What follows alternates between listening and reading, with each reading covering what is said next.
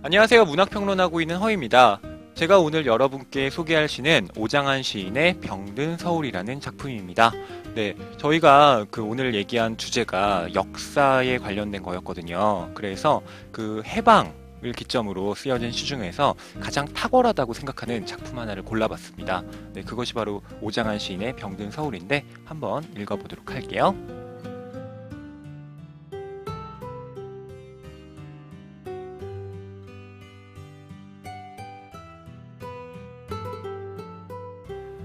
병든 서울 오장환 8월 15일 밤에 나는 병원에서 울었다. 너희들은 다 같은 기쁨에 내가 운 줄 알지만 그것은 새빨간 거짓말이다. 일본 천황의 방송도 기쁨에 넘치는 소문도 내게는 고지가 들리지 않았다.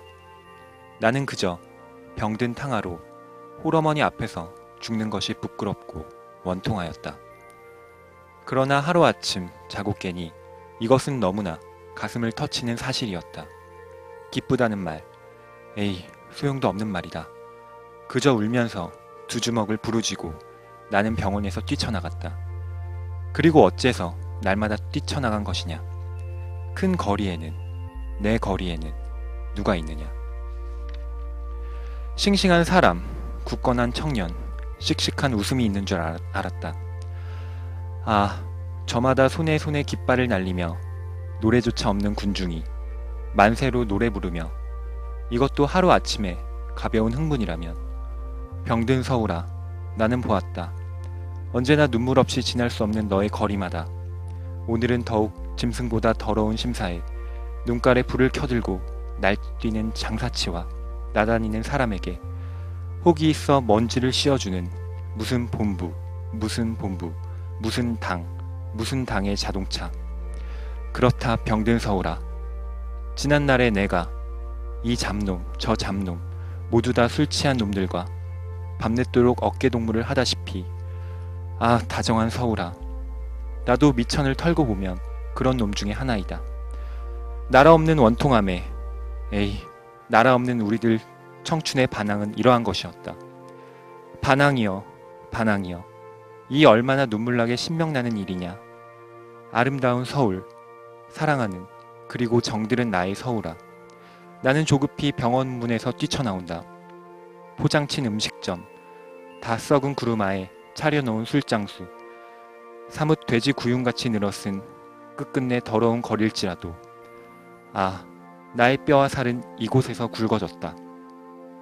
병든 서울, 아름다운 그리고 미칠 것 같은 나의 서울아. 내 품에 아무리 춤추는 바보와 술 취한 망종이 다시 끌어도 나는 또 보았다. 우리들 인민의 이름으로 씩씩한 새 나라를 세우려 힘쓰는 이들을 그리고 나는 외친다. 우리 모든 인민의 이름으로 우리네 인민의 공통된 행복을 위하여 우리들은 얼마나 이것을 바라는 것이냐. 아, 인민의 힘으로 되는 새 나라.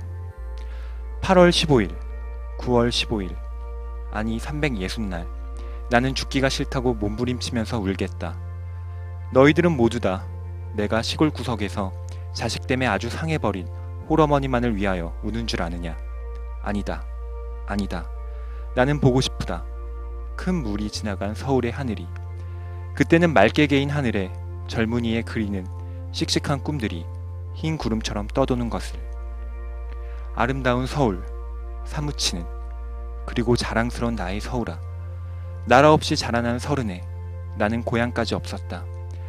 그리고 내가 길거리에 자빠져 죽는 날, 그곳은 넓은 하늘과 푸른 솔밭이나 잔디 한 뼘도 없는 너의 가장 번화한 거리, 종로의 뒷골목 썩은 냄새나는 선술집 문턱으로 알았다.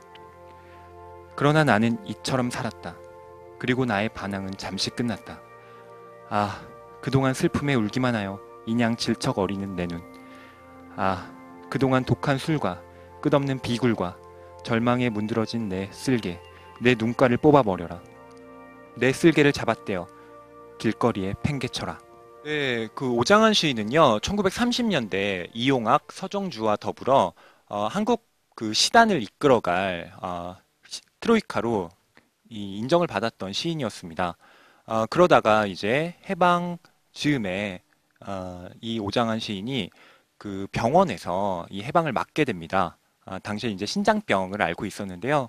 이 해방을 맞았다는 기쁨, 하지만 오장한 씨는 그 해방 속에서도 어떤 혼란과 그다음 어, 어떤 병들음 이런 것들을 인식을 했었던 거죠.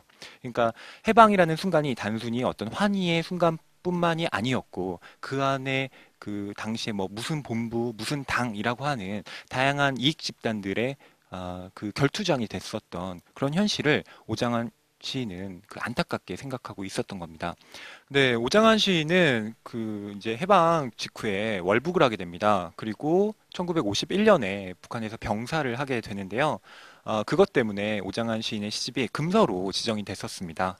그래서 1982년에 오송회 사건이라는 게 있었는데 그 사건이 오장한 시인의 이 병든 서울 시집을 필사본으로 갖고 있었다는 이유만으로 교사들이 간첩죄로 지목돼서 재판까지 받게 됐습니다. 네, 그러한 그 역사적인 어, 아픔을 갖고 있는 또 시기도 하고요. 이제 그것이 1980 그 8년에 해금이 되면서 지금 제가 이렇게 어, 방송으로 여러분께 낭독까지 해드릴 수 있는 예, 그런 시대가 됐습니다. 어, 여러분께서 이 병든 서울이라는 시편을 보면서 같이 읽을 만한 소설이 그 방현희 작가의 Lost in 서울이라는 작품이 있습니다. 어, 제가 해설을 썼는데요. 그 어, 해설에서 제가 첫 서두를 바로 이 시집의 그 병든 서울로 시작을 했거든요.